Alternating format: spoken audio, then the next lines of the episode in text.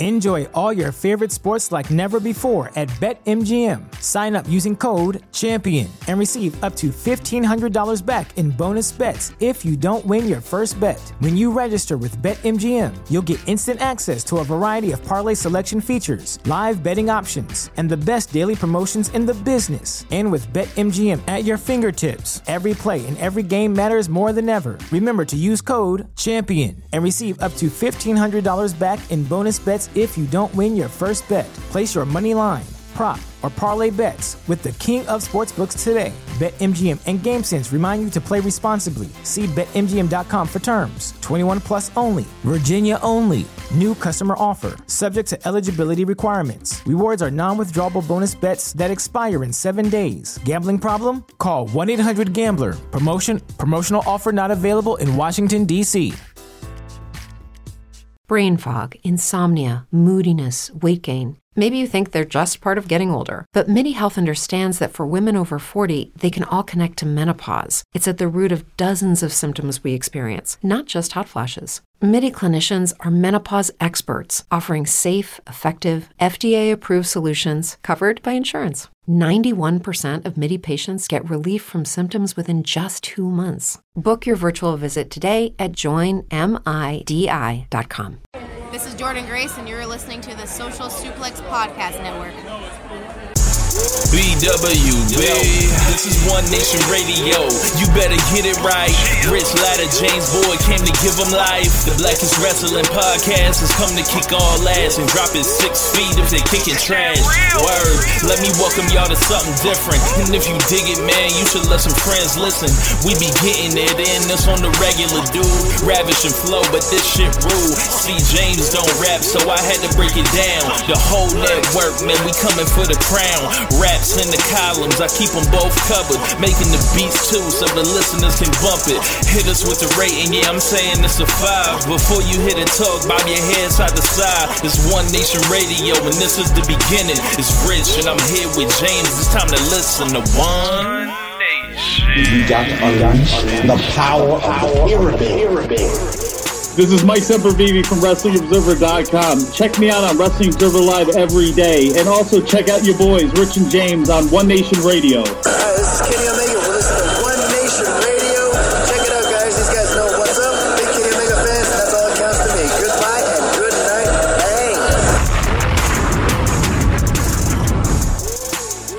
Bang. Ladies and gentlemen, welcome to this week's edition of One Nation Radio. I'm James Bourne. Here with me, I have Rich Lotta. What's going on, man? Not much, man. Just uh, here ready to do another episode of One Nation Radio. Um, I'm actually going on vacation uh, the second half of this week, so I'm going to Boston. So going to Boston for vacation. I am. So, so uh, I'm assuming this is like your honeymoon situation, right? Or no? Uh, anniversary vacation. Anniversary vacation. Ah, okay. Yeah. Okay. So, a little different. Gotcha. Kind, of just picked a spot out on the map, and I was like, I've never actually been to Boston as an adult. At least it's the well, it's the tail end of the summer, so it might still be good weather. Yeah, yeah, it, it, will actually be a little, little, you know, it'll be good enough for like a light jacket. So, um, yeah, want to check out some of the historical historical stuff, and you know, you know, t- take what? a trip. the, historical stuff, Uh, like the revolution stuff. like there's some of that. There's Oh, oh, there's oh, there's a oh, lot of a lot of other shit too. I okay. want to see. Okay. you talking my- about historical stuff. How we talk about like you know the 1970s when they was out here riding over buses. I mean, the, you know, we can we can pick out anywhere, you know, want- and see yeah, that. Yeah, you can, but like Boston is kind of particular for why they're so sensitive about being cut off for their particular racism in their city. They're the only ones that they're they're only ones about what about what about what about we. There's plenty of time to get to them. We talking about y'all right now, and they never want to talk about them ever. Um, so my my brother actually lives in Providence, uh, which is he lives like 20 minutes south of Boston, so Okay. I, I may see him as well up there. But um, yeah, what's up with you, man? Not too much, man. Um, trying to get my sleep life right, but you know how that go with me. So, uh, uh, you know, all things come with uh with perfection and patience. I guess I don't know. We'll see how this goes, but I'm trying to figure out a way to where um I could get up at a I can get up at a certain time without like just like being exhausted. Like for me, it's either like I can sleep forever or I can not sleep for days. So it's like it, you know, it's hard for me. It's hard with me. I just can't figure out how to be like, hey, we're going to block off these six to eight hours. We're going to put them at this time, and you're going to get your ass in bed, and you're going to stay there and doze off and get your ass up in that in that time frame. It never works out for me that way. It's always like, oh, okay, I'm I'm gonna try to go to sleep at like midnight. Nope. Six hours later, and then it's like, fuck. All right. Um, I guess I'll just, I guess I'll do this later. Maybe we'll see how this goes goes tomorrow or tomorrow There's- night. There's always more wrestling to watch.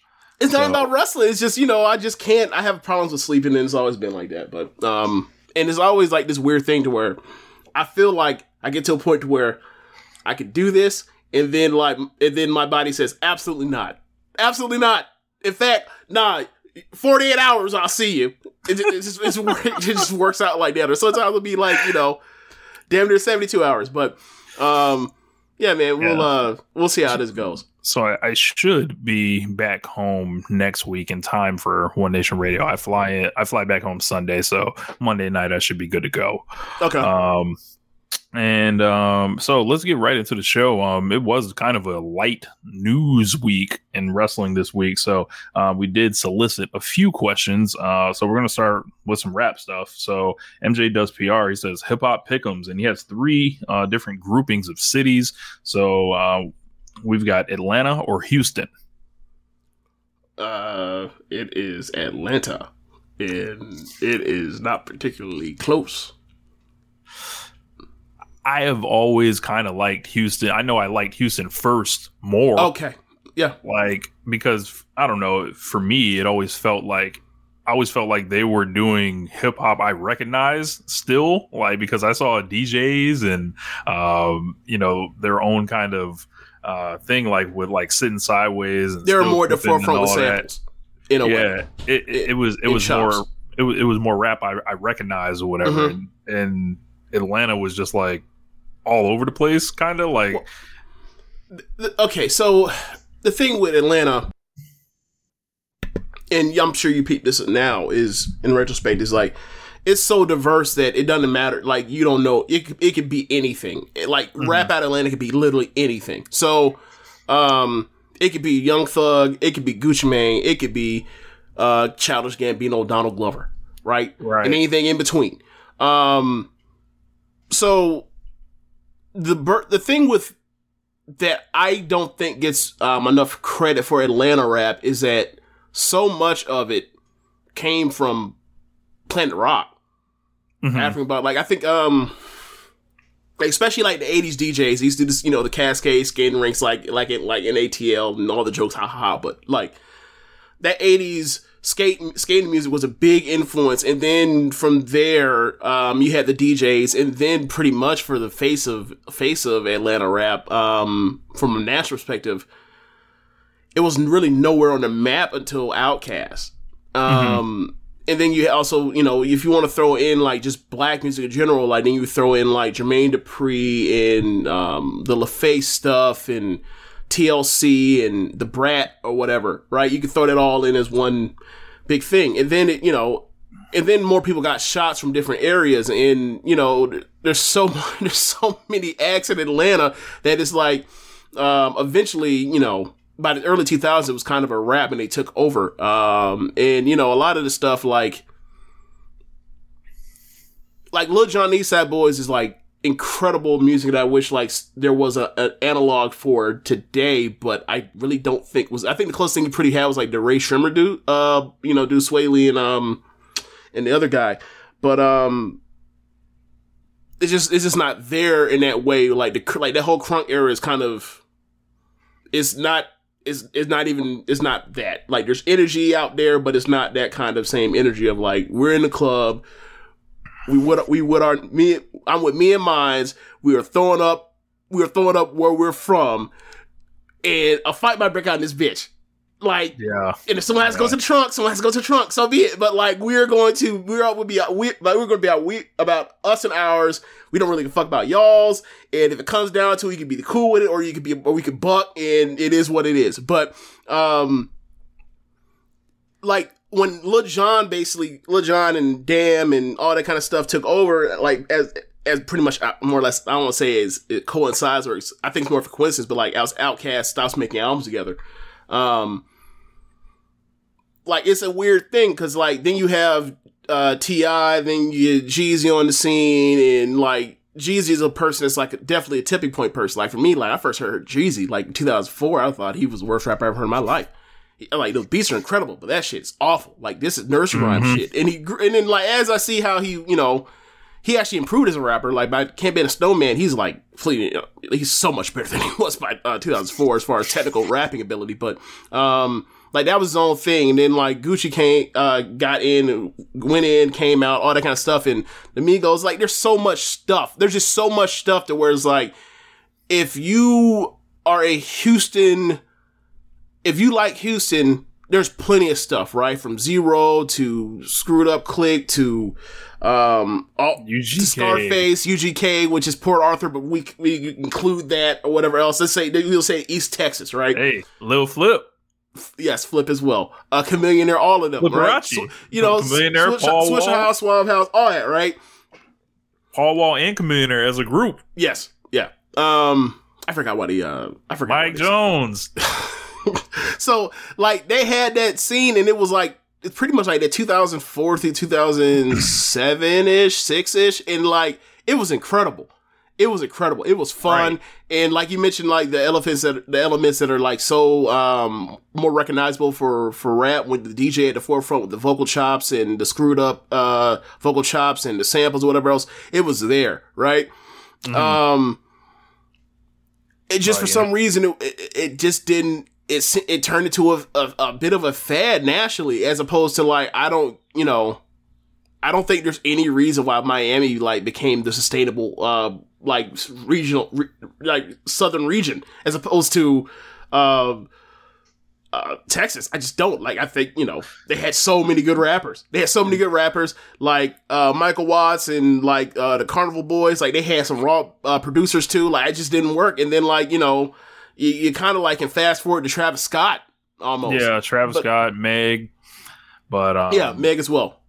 Um, yeah, it- I don't know. I, I always just like it, it, I listened to a really good podcast about DJ Screw not too long ago, Mm-hmm. and it was it it like I like Houston more just because it's a direct line on more what and what is in line with my sensibilities. Like Mhm. around the time Atlanta was like going crazy, like you said, like that 04 and all that, like. no samples. Lil Jon basically like I remember just you said- I remember yelling. he's like- it was I remember noise. I remember one specific was like you're like he like he is more or less like not what's the word for producing uh he's basically like putting out like a lot of similar stuff like you know what a Lil beat sounds like at the time yeah so I get it Yeah. and then you had you know you also had people that were similar like that like um freaking oh what's his name um Zaytoven Mhm. yeah, and Zaytoven had some of the worst sounding drums that people still listen to because it was Gucci. It was, just, it was, yeah. I, I, I, I we was wilding. They, uh, not Yeah. we, they was wilding. That's true, but like, you know, like I just think like just there's so much firepower of so many different acts, and it's almost overwhelming to even to pick Houston. Like if you pick Houston, it's literally like you're making the choice. Of, like I just like these guys more. Yeah. Yeah. Yeah. Like the, the freestyle king, Lil Flip, you know. Uh I, I used to enjoy seeing Lil Flip come in the booth uh on Rap City because I'm like, man, like like who's gonna come out here and really rap like that? But then Mhm. like you know, um, you start going through all, all the old old YouTube videos. Like Ti's getting in the booth, killing it. Wayne's getting there, killing it. Uh, I know Wayne's like New Orleans, obviously. He's like the cutoff point, ironically, between these uh, two cities. Well, or whatever. yeah, yeah. I mean, especially Um, after Katrina, when like half, you know, like, uh, you know, people evacuated Houston and Atlanta. Yeah. Yeah, I, like there's a there there was uh one particular one. It was Lil Flip in the early days. He was in there with the Ying Yang Twins, but like they was just kind of in the back or whatever, and they fucked around in the beginning. But he was rapping on the clips. Um, when the last time you heard it like this, and I was Okay. like, Nah, bro, Lil Flip, nice, bro. Like I, I used to love Lil Flip when I was Flip can rap. younger. Flip rap. It just, you know, I don't, you know, I don't know what he really had as far as support for like the following albums and then like the Ti thing. And, Yeah, down with the king. you yeah, know, yeah, yeah, yeah, yeah. Um, so But- we got some we got some more cities Okay. here. So I don't, I don't want to take up all the time, but yeah, it is a uh, interesting uh, combo. But uh, he says Brooklyn or Queens. Oh shit. Um, yeah, man, I, Look. I feel like I feel like I'm you know I'm biased, so I'm gonna have to say I'm gonna have to say Brooklyn. Like two, like two of my three favorite rappers of all time from Brooklyn, so I can't. same same Yeah. and then Fab like you gonna do it like that? And then that guy, that other You fucking know, guy. and and then Big Daddy Kane and then like uh you know all your modern guys like Pop Smoke's from Brooklyn. Um, they uh they they've just always had Lil Kim's from Brooklyn. They they've had lots of people from Brooklyn and Queens on the other side is like you know.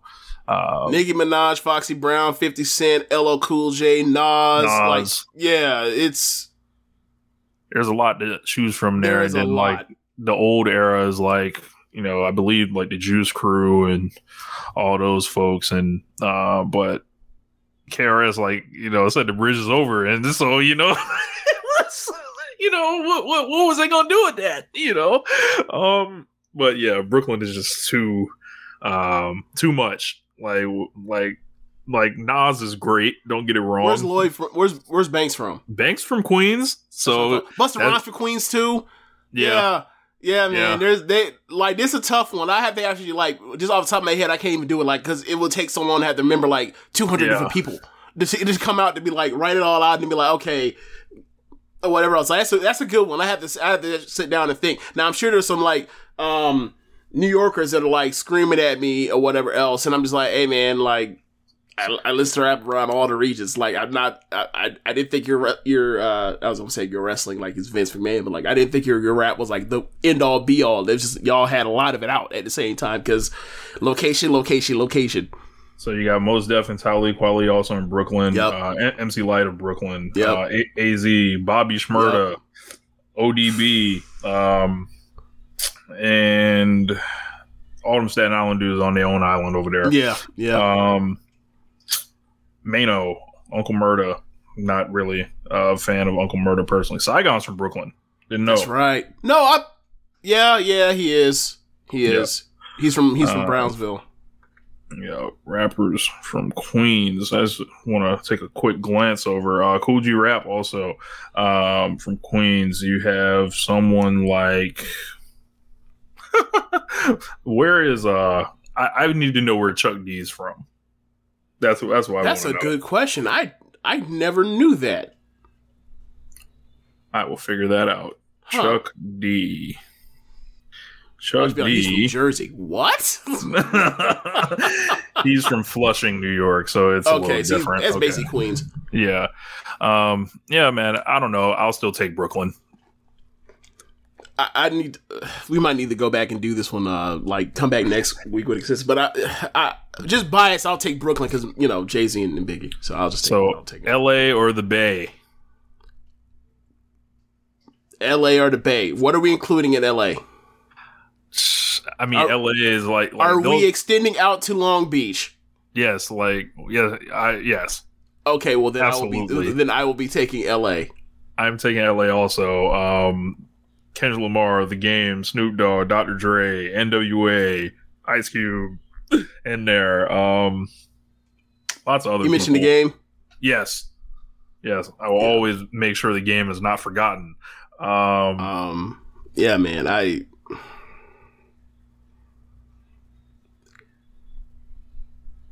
it was deep, bro.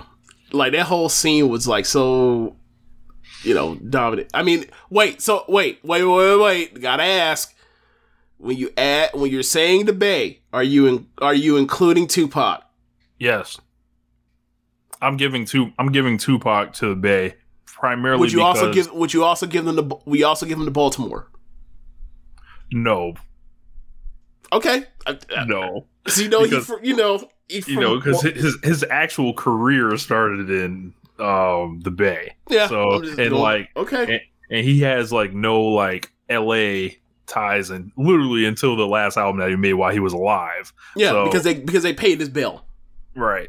So I'm I'm gonna go ahead and, and give the Bay Area that. All right, Um, so so that would be that would be Too Pac. short. That'd be too short. That'd be E forty. We're gonna include Vallejo. Um, Mac Yeah. Dre, Mr. Yeah. Fab, Keak da Sneak, Spice One, Rappin' 4-Tay, Hammer, Yeah, Hammer.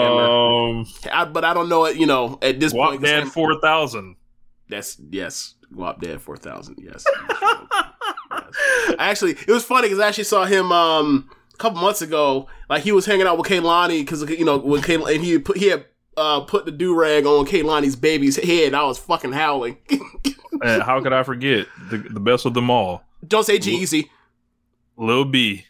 God damn it. I'm gonna take The, LA. the best part was I said G-Eazy to stop you from the foolishness, and you you trumped G-Eazy with with with Lil B. And like G Easy not even like a bad rapper, but it was like don't mention no white rappers. Don't, don't do that. Can't do it. Can't do it. Can't do it. like the most the most we open up for this shit is uh is uh Paul Wall. Like for example, we Right. just like okay, Right. so where Beastie Boys, where what bro- what borough are they from? I forgot. They are. That is a good question. I want to say Brooklyn. Same But here, they- right? but they we might didn't not right, be. but we didn't mention it at all. Like they might be from like well, I don't know when Red Hook got gentrified, so I can't.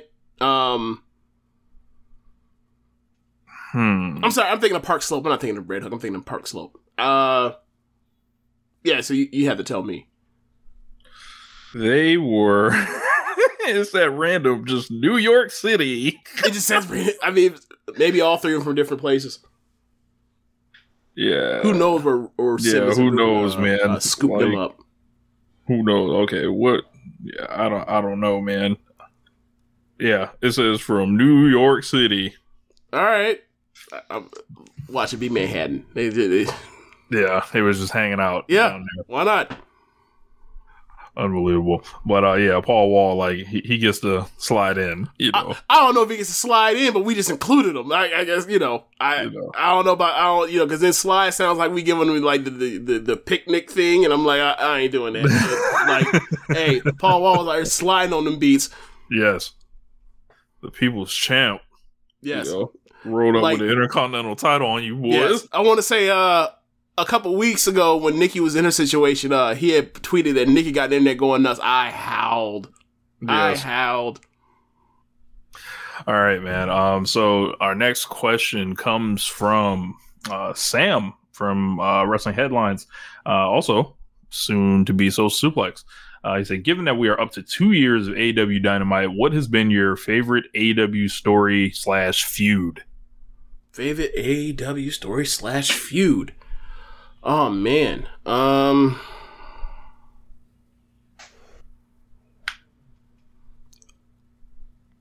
That's tough. Like I'm kind of stuck between like how much I loved the Moxley Jericho television and um more or less like the the Young Bucks and or the split of the like Hangman versus the Elite more or less.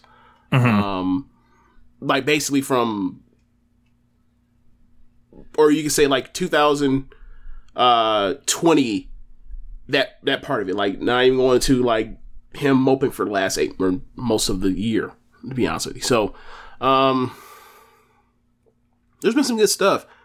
Um i guess i'll go i guess i'll go with the elite stuff. I guess i'll go with that Um, I liked the the lead up to Omega and Moxley. I thought it was it was awesome. It, it was a lesson on how to heat someone up in a heartbeat. It was it was funny to see like um you know Kenny Omega is quote unquote hanging out on national television for a year, right? And then snap his fingers, and then like he's cutting promos, and then he's heat up in the off and wins the belt.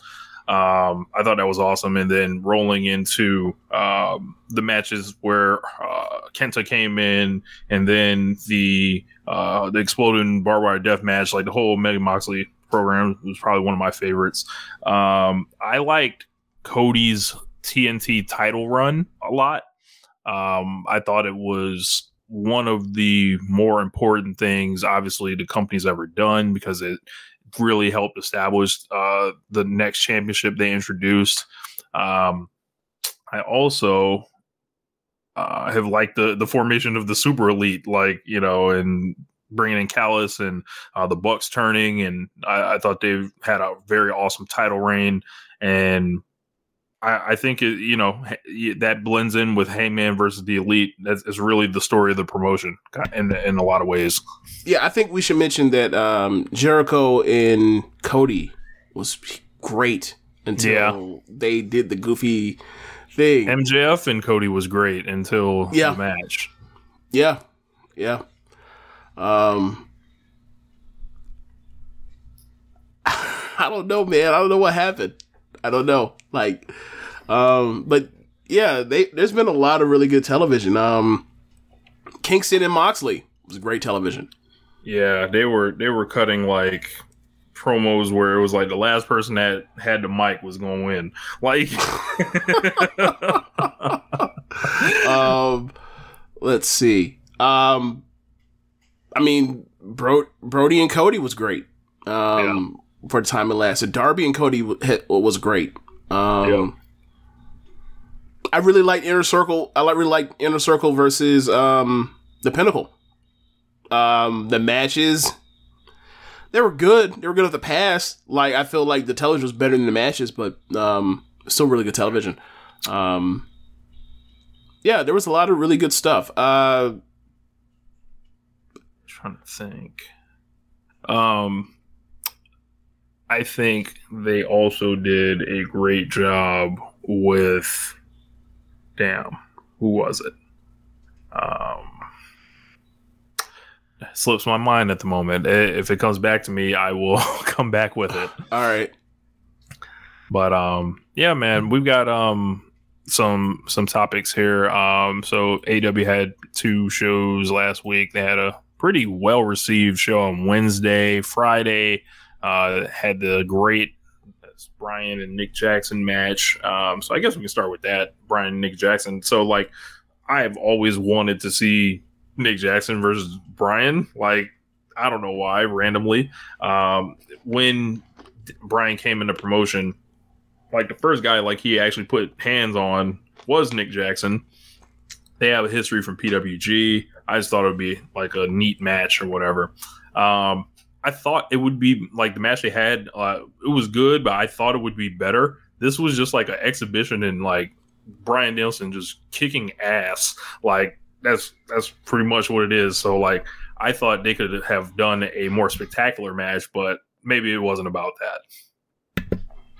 Yeah, um, it was a very good match. I'd probably give it in the high threes, but um, yeah, it wasn't the match I was spending. I was spending, you know, especially after I think you had sent, which is you know something I always take with a grain of salt whenever people talk about how great some matches that's taped in AEW because like there have been some times where they've been absolutely right, and there have been some times that they've been absolutely wrong.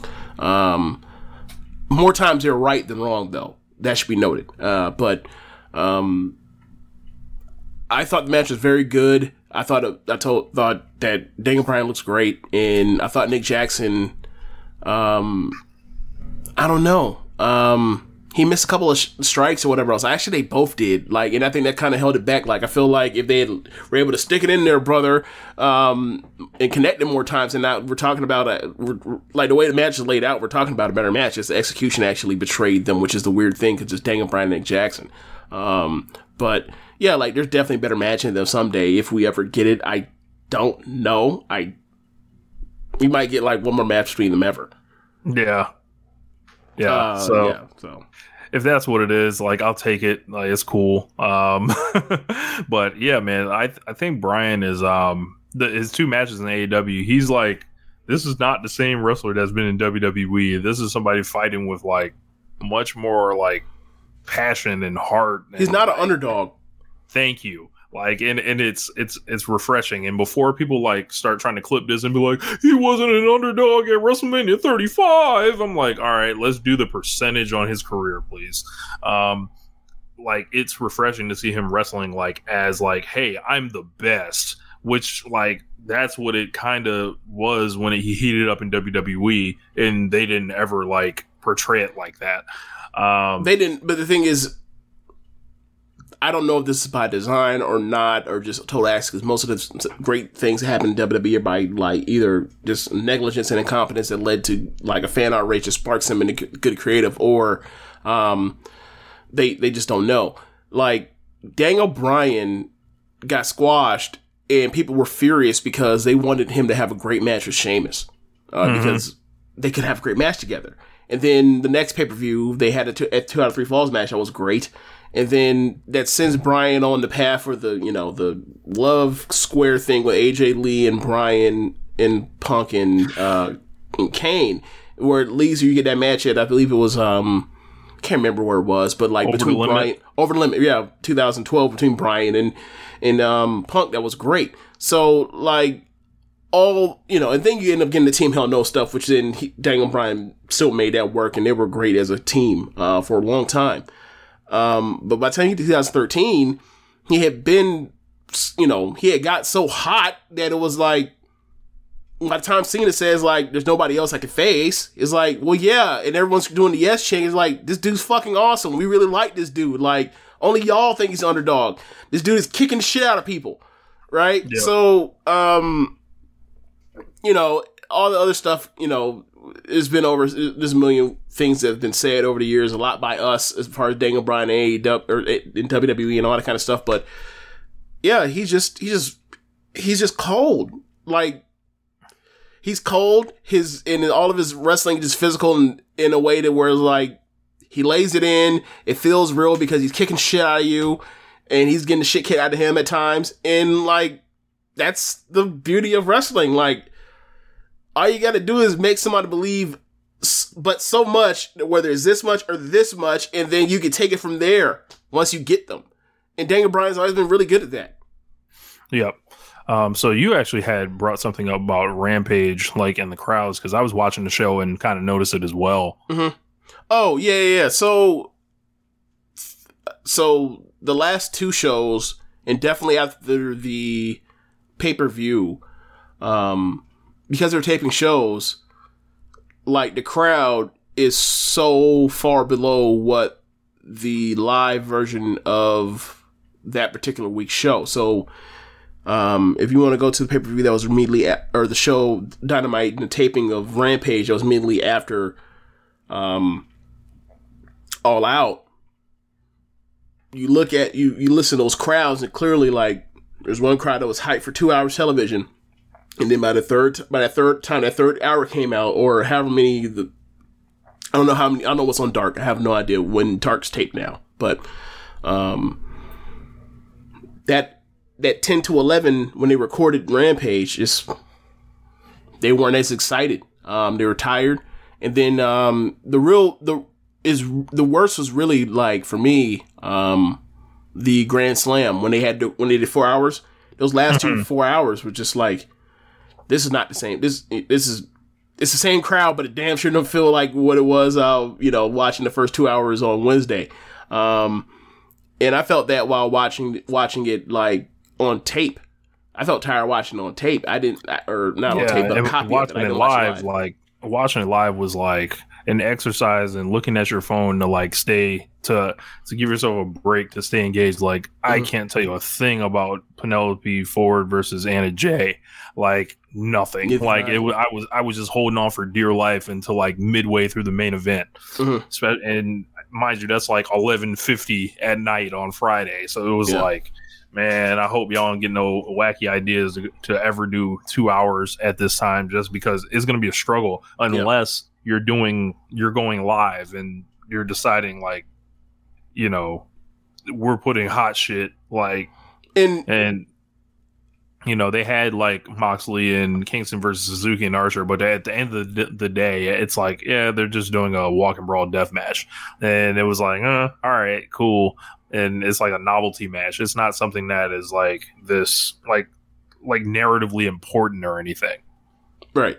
Um, and I- think most of the you're right about that. I think the biggest contr- contr- or uh, contributor to that crowd output was the fact that like they were they were tired. Like there's only so much you could do. Um, now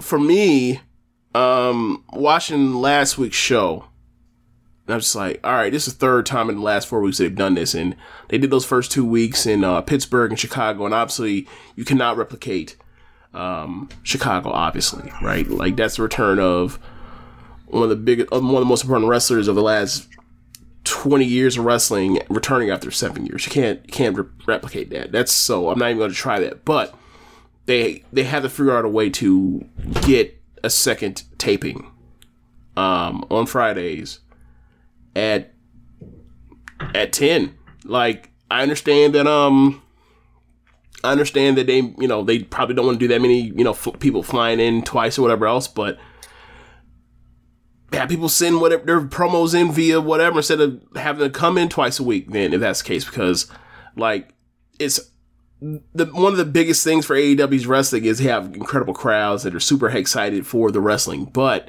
um, how many how many floor dives are you? How many floor dives are you going to see before you've like, all right, I get it, um, in one in one sitting?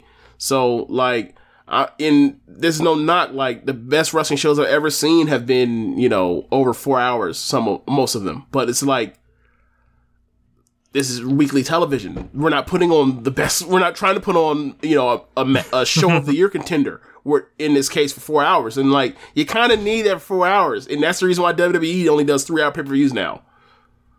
They've Yeah. managed to learn the lesson as far as like we can't be pinning people out there for that long. Like it's going to hurt the crowd. Yeah, um, I, I think they should try to figure out like something with the taping schedule because like I think the the real thing for them is like double like you don't like I think you can get away with maybe doing like two live shows in a month, like on a Friday. I don't think adding all that production, you know, for another show for like and you just add that literally double your shows through the rest of the year. That's like a lot of cost and it just doesn't I don't know. It he says he wants to treat it like an A show, but it's like I don't know, man. Like there's always a big match on the show. There's lots of like great promo on segments. paper it is on paper is on I, look on paper um, it doesn't feel like a secondary show from what we've seen the problem is the crowds are fucking exhausted so like Yeah. when you watch it when you watch one and you tune into one, the other one two days later you're like what the fuck happened Right. And it's like they like y'all was just crank. Like like what happened? Like I don't I Yeah. don't get it. like how do y'all go from being you know a new J- a 2019 uh, New Japan crowd to being a 2000 or actually like the last five years of WWE like Yeah. in one, and, all and- one and this. Rochester crowd did feel like a WWE stand-in crowd. Um but a lot of what chants, a lot of shit like that. Um Brain fog, insomnia, moodiness, weight gain. Maybe you think they're just part of getting older, but MIDI Health understands that for women over 40, they can all connect to menopause. It's at the root of dozens of symptoms we experience, not just hot flashes. MIDI clinicians are menopause experts, offering safe, effective, FDA approved solutions covered by insurance. 91% of MIDI patients get relief from symptoms within just two months. Book your virtual visit today at joinmidi.com. So we did have a TNT title match. Uh, Sam Guevara defeated Miro um, for the TNT title. New belt for him has the diamonds in it. Uh, I haven't seen it yet. So it's it's essentially the black belt, but instead of like the plate finish in the middle, all of it is jewels. So Okay. it's hard. Um, Sammy uh, picks up the the belt, beats Miro. So I guess we gotta we gotta give Miro the eulogy here. So what would so what would like Tony Khan have done if Miro had shot and said, "Nah"? Like, what would he have done with that belt? Like, the belt was clearly already made. If it's already been, you know, so quickly, like this has been in the plans for, for weeks, if not months. But what if Miro had shot? What what what what would happen then? I think that is one of the classic questions of One Nation Radio. Is like, well, what what if they shoot? You know, um, you know, I don't know if he would would wanted to try Sammy like that. You know, Sammy would have had something for him. I'm, I'm know? sorry. Am I hearing you? Am I miss? Am I mishearing you? You Did know, you say Sammy Sammy quit with the feet. You know, he's quick with the feet? Okay, maybe he is. Nah, but um, yeah, um, love the match. Uh, this was uh, uh, a, a pleasant surprise. Um, I had a feeling the belt may be changing, especially when when they were in the main event spot. I didn't watch the show live. I watched the show the next morning, but Okay. I caught the results when they were coming out. Had I been watching live with everyone else, I'd have been losing my fucking mind. But um, yeah, I this guy I picked out very early on and thought he would be a big star, and I was very happy to see him. This is Miro's first loss in a promotion. Um, Miro has basically come into the promotion kind of like a shell of himself, right? From WWE, just like treat him like shit on the way out. He's part of a cold storyline. He's just like pretty much as low value as you can get.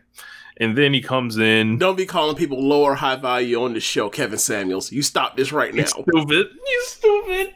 But like, you know, he basically what I'm trying to say is Tony Khan wasn't getting 2015 Rusev walking in the door. Mm-hmm. So what he had to do was make his own essentially.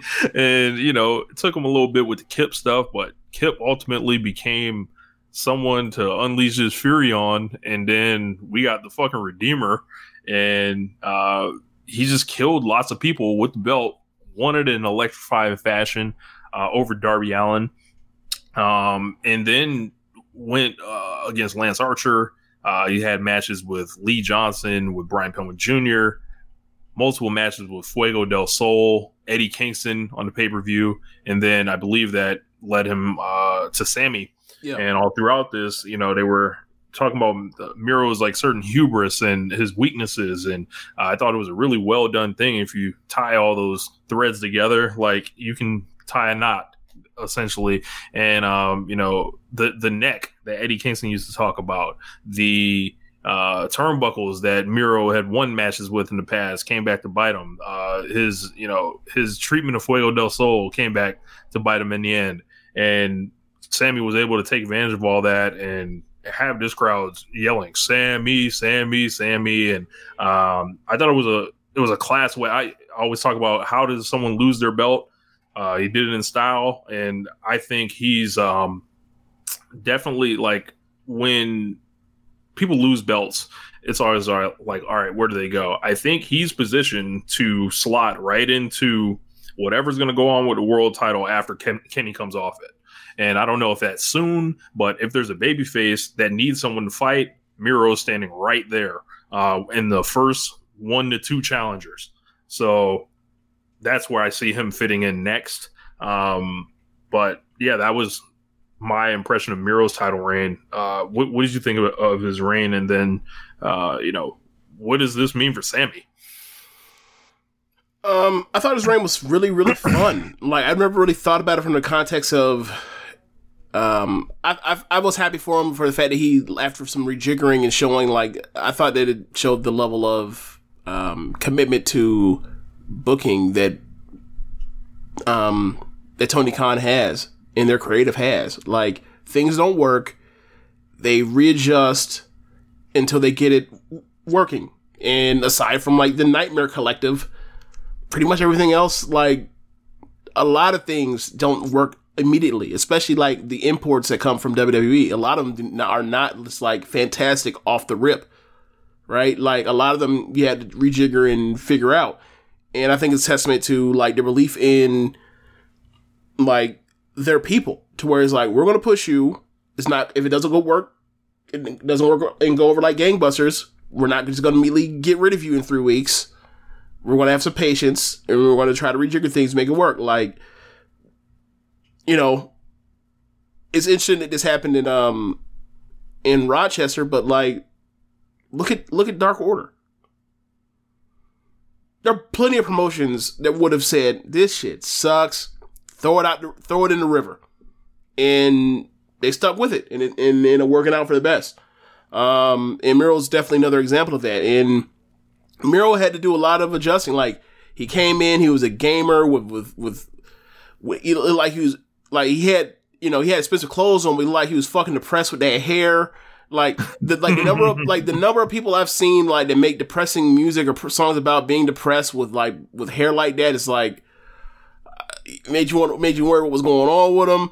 Um, but then he basically said he basically flipped it he turned ruthless and he started beating up geeks and like there are, there are a few things uh that I don't think Rusev can't do, but one thing I know for sure is he can beat up some fucking geeks in impressive fashion and skinny wimps and small people and be a bully. And like it worked like that's kind of more or less what got him over in 2014 15 was he never lost and he kept beating up people.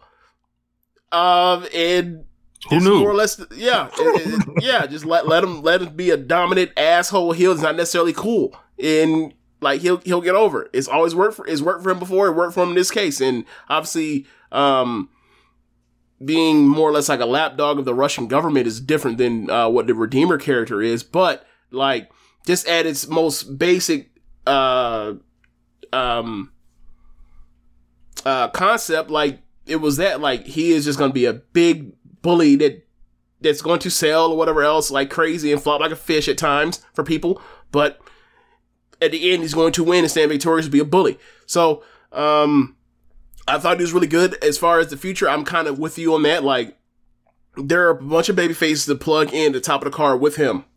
Like in recent um AEW, we have with Adam Cole, we have with Malachi Black, and we have with uh Miro like an abundance of heels that you can slot in and, and put into programs and big matches with with all the baby faces that they have at the top of the card without, without a title and it's new and fresh. Like ha- they have all of that. So um it's, it's just about how they want to deploy all of that and, and i'm sure it'll be fun. Um as far as sammy happy for sammy. Um they have been giving him a bit of a push ever since um he won the um stadium stampede the houston proposal thing was a big deal um I would have been okay if he had lost and came back and won it off him later, but um, it's fine where it is right now. And um, I wonder what kind of champion he's going to be. Like, are you know, because most of these most of the TNT champions have been for the most part de facto fighting TV champions, but they it seems it like that. he it seems like he's already starting that kind of Bobby with, Fish. with Bobby Fish coming in, and I was taken aback by that one. I was like, really, Bobby Fish? All right, Look, man, I understand we give him the uh the or you give him the just for men Bobby Fish can wrestle. He's really good. He's still really good. So, like, I expect him to have a really good match. Um, as far as you know, like, I expect Bobby Fish to sign to AEW because, well, you, you- come on now. Like, the the story was Adam Cole showed up to Vince, uh, met Vince at SmackDown the same day they fired Bobby Fish. I'll let you tell it. Yeah, I mean, I'm not gonna go no further than that because after that's regular speculation. But there's um, and this is a bit of regular speculation, but like they were close. They've been around each other for years. Eight, like all the elite guys have known Bobby Fish for years through Ring of Honor and PW and everywhere else and around the Indies. Like he's a likable guy. I'm sure they find a spot for damn near anybody. I'm sure he'll, he'll he comes in. This is just more or less tryout slash you're already signed. Just have a pulse and you'll get signed. And they'll go out there to have a really good match where Fish will eat him up with submissions and kicks, and then somebody have to overcome that. Uh, and with with his uh athleticism, and they'll win, and they'll probably shake hands or they'll start a feud or whatever else. But like Bobby Fish is going to be all elite. Yeah, uh, I, I think Sammy's gonna tap into his human highlight reel nature. I think, and really explode with the belt. Like sometimes you heat someone up before the belt.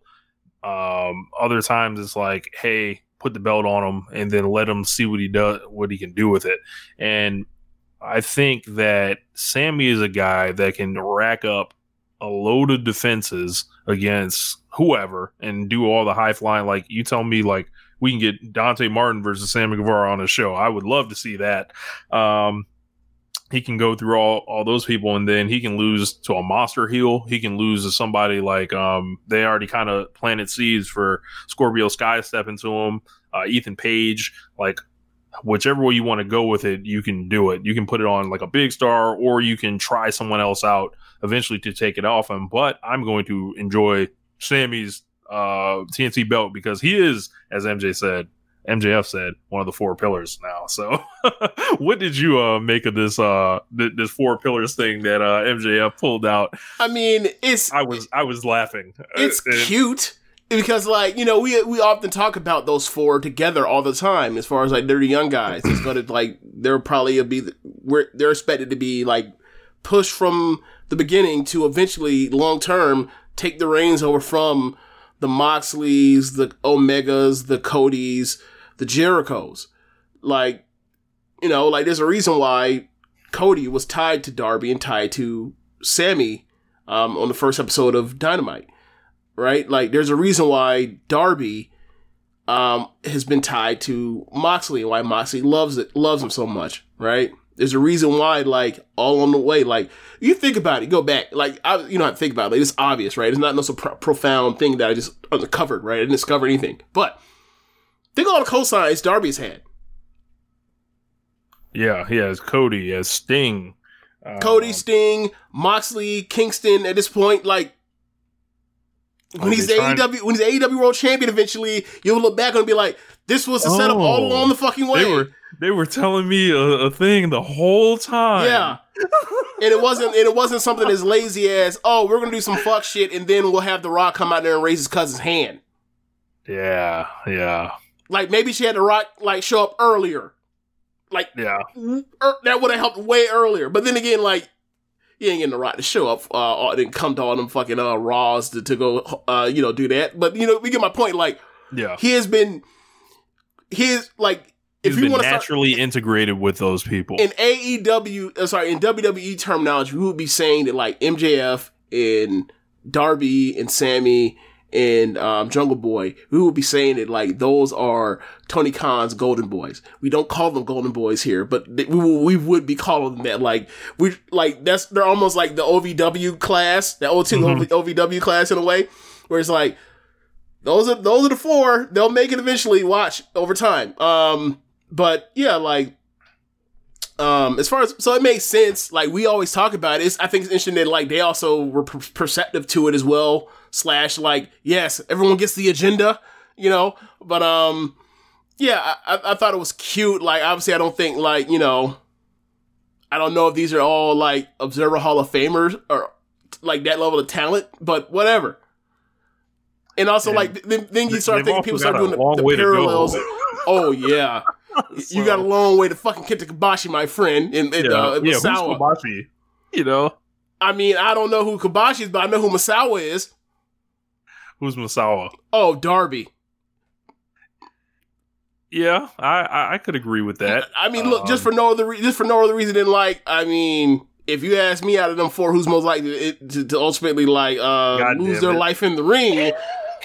God damn it! It's it's it's Darby Allin. It's very like so MJF. No, MJF is gonna be wrestling until he's fucking fifty five. Yeah. Um, I'm trying to think. I think Jungle Boy's got to be Kobashi because they started like beating him like a drum Mm. in the beginning, and Kobashi never won a match forever. He he lost like some like his first hundred matches or some shit like that. Okay, so if that's the case, I would say yes, Kobashi for the reason that um I do it from the, from Vince's perspective. If Vince were looking at the four guys in a lineup, the person Mhm. he was likely to pick because of the hair would be Jungle Boy. Much the same way that if you line up Taue and, and the rest of them fo- and the rest of them uh four, like he would pick Kobashi. Um, and I, I guess Sammy by default ends up being Taue, and then that makes MJF Kawada. I don't know. it, it's not. It, this, this is not. Look, talk to talk to Kingston about this. Yeah, talk to Kingston yeah. about this. Like Yeah. this, this was a rough comparison. Have, it have wasn't we to be gotten Eddie Kingston's thoughts on this? Like, can can can the One Nation Radio listenership ask uh, Eddie Kingston on Twitter what does he think about MJF talking about the four pillars? Oh, he hates it. Look, for all we know, that was a shot. That was in a shot for a, a Darby promo, that, or for a Darby program. That was a pro, uh, a shot for a Kingston program. He come out and like, "Oh hell, I know goddamn well you didn't come out here and and, and blaspheme." So yeah, man, like I, I made that same joke uh, more or less about um, they made sure that Kingston had his matches out the ring uh Yeah. before MJF said that because he would have stormed the ring. Um, Man would have had to get held back as he's wearing his black and yellow. Yes. trying to storm the you ring. gonna to you're gonna have to straighten me by talking about Kawada. uh, but yeah, man, like it's a neat thing, but I don't I don't know if it's gonna be like a literal thing and actually like full full on branding of T-shirts and stuff like how to Yeah, pictures and all that kind of stuff. No, I don't think it's gonna turn into that. Nah. Yeah. Um the the star perhaps of the show was an inanimate object. Um it was burning up Twitter, trending for days. All the memes, all the jokes. wasn't a was uh, and was it an inanimate object or was it a because the inanimate object wasn't there, but the, the gesture uh, lets you know that there would be an inanimate object. Yeah. Um, That thing is Arn being off. Yeah, Arn Anderson's Glock nine. I grabbed the Glock. the Glock nine. The what? All right, so um, Lee Johnson basically pulls Cody Rhodes out of the way, gets the pin on Dante Martin. After the match, we this nigga Arn Anderson comes in the ring and tells Cody, he's like, the difference between me and you is if I was getting carjacked or you were getting carjacked, you would say, please, mister, don't hurt me. Here, take the car, essentially. He said, me, I'd have grabbed the Glock and blown his brains all over the concrete. And he held up the uh the thing the hand made the gun gesture and Arn Anderson's Glock took off like a rocket in the sky uh on Twitter. Yes, Anderson nine millimeter says, "I just blew your head off." Yes, um what do we make of this? Like it was hilarious. it was it was just so random. No one was expecting us anything close to that. So people were like, "Wait, what the fuck is going on?" He's like, it's been a long time, a pretty long time since like we have um, made any references to actual guns, like Mhm. on a major I keeps American it on professional me. wrestling. Can I can I finish my point? Yeah. Okay, so it's been a long time since that I can remember since someone made a, a full on reference to an actual gun in in American major American professional wrestling in that way. So I think a lot of people pop were like, "Oh shit!" Like people talk about you know, um, oohing and on when someone calls someone a bitch or says the word shit or say they gonna whoop their ass on television. But you say you Yep. going you fin like the difference between me and you is I I really kill one of these. Like, hey, it's. I wasn't expecting that on my. I, I wasn't expecting that. I expected Orange to see Orange Cassidy, you know, not care. But you talk about, hey, if it come down to it, if it's me or you, it's not. It's damn sure ain't gonna be me. Um, that was that's kind of wild. Like Arn, but it makes sense. It makes sense. Um, it, it does make sense. It makes sense. This man debuted in 1982. Yes. Like what? What It American? very on brand. what right? territory pro wrestlers you know what that one strap that were successful i'm sure there were some most of them weren't most of them were strapped Yeah. I don't know, man. Um, this is like one of the funniest things I've like seen, like completely unintentionally with the comedy. Uh, your boy Conrad was immediately on it. You know, he's a carny himself, had the shirt ready. yeah Um, and it was just, it was pretty fun. Like it, it was fun. It was a great night for the, for the memes. Um, it was just incredible, quite frankly. So, so you guys in the Twitch stream, I have pulled up the lyrics um, for "I'm So Hood." Rick Ross has a part in the song. god damn it oh I have my it god highlighted here. Uh, if you guys can see it um, on the stream, this is incentive to join the streams live. oh my Um, god and if you guys are, are seeing it on the stream, I do have it perfectly aligned there and highlighted. So uh, that's essentially what Arn Anderson said. Snitching So- ain't gonna cut no time i murdered one of you join the oh, man, 2007 was about is unbelievable yeah, or was that 2008 no 2007 2007 2007. yeah 2007. Um, so we also had uh, Adam Cole versus Jungle Boy and another of the four pillars here. Um, So uh, this was awesome as well. This fun ass Um, match. The Fun battle of the battle of the hair. Um, Never thought about it. Yeah, so Adam Cole is really, really over. Uh, continues to show up in these towns, and it's like, I, I thought Bryan Alvarez had a great point. I was listening to him review this show, and he said, "Think about all the guys that they've called up the last however many years, and they didn't call up Adam Cole. Yeah. Like they've called up Shanky." And then, like, they let Adam Cole go to AEW. Like, that is malpractice. any way you slice it. They didn't let him. It's a contract. The contract ends, and he of his free will decided to leave. I get what you're saying, though. But they let him. They didn't. Incent- they didn't do anything to incentivize him to stay. I get you. Correct. Get you. Like they didn't bring him up earlier. They didn't do like they knew this guy You had know what's gonna happen. They brought him up earlier. He been he been like Malachi Black it, but they're or Ricochet when Ricochet eventually leaves.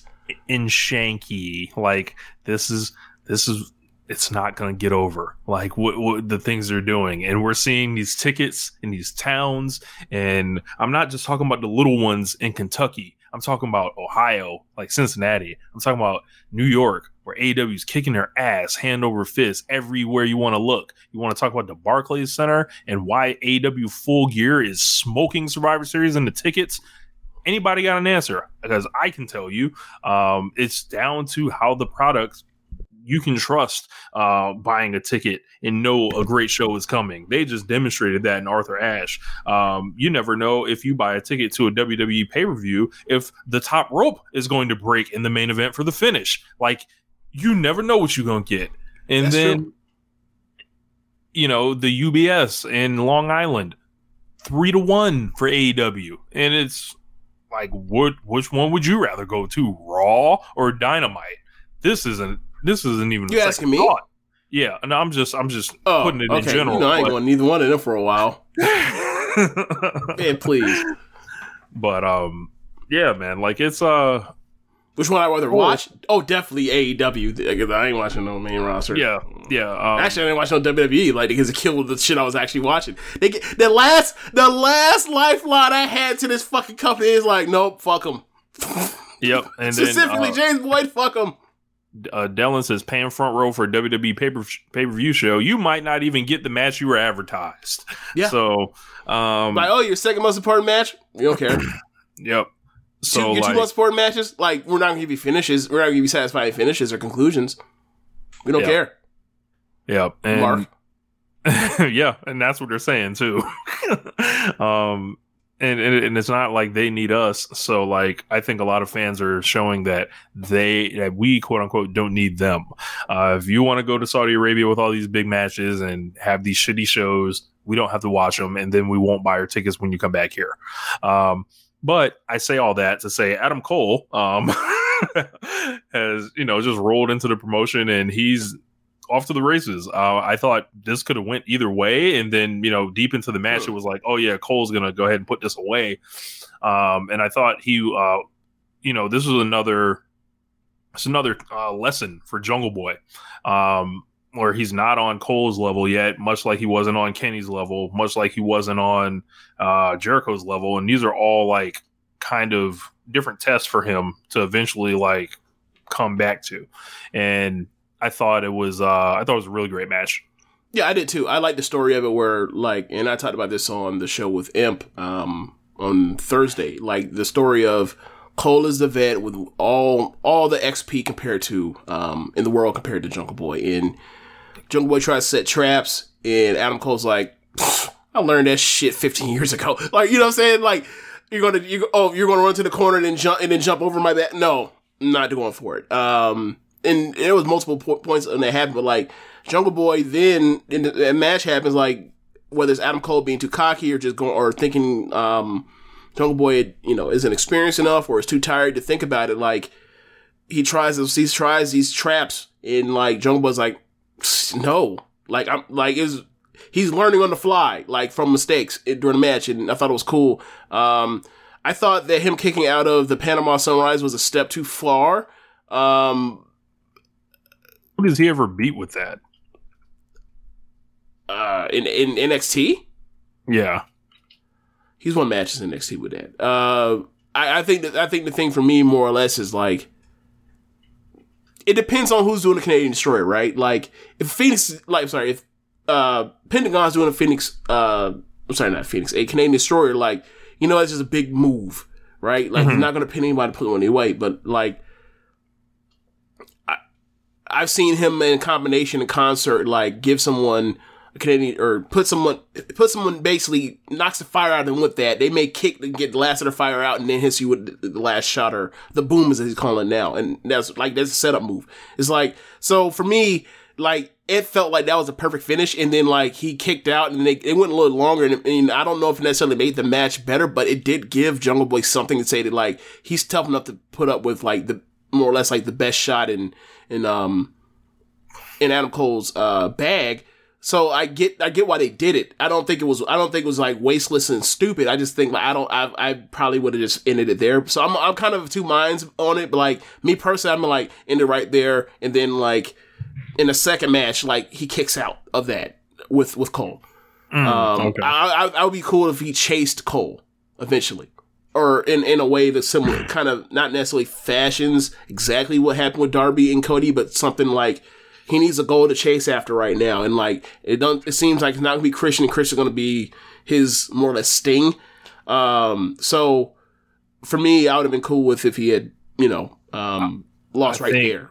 I, I think he should have did the Panama Sunrise on the floor and then kicked out. Um, you know, that would have made it more familiar, you know, for everybody. You gotta say that for a big match, and that's like the very end of the match. Everyone's exhausted. You do it on the floor, and then you get the, at least you get the the benefit of he got hit with the shit on the floor, and it takes forever to get- actually get Gargano into the ring before the pin. So like you get the thing of damn, like he kicked out of that, but like you at least have the bell of it took forever to get the cover. Whereas he got dropped on his fucking head and immediately pinned. He's like, nope, kicked out. heart of a champ, heart of a champion. Yeah. yes.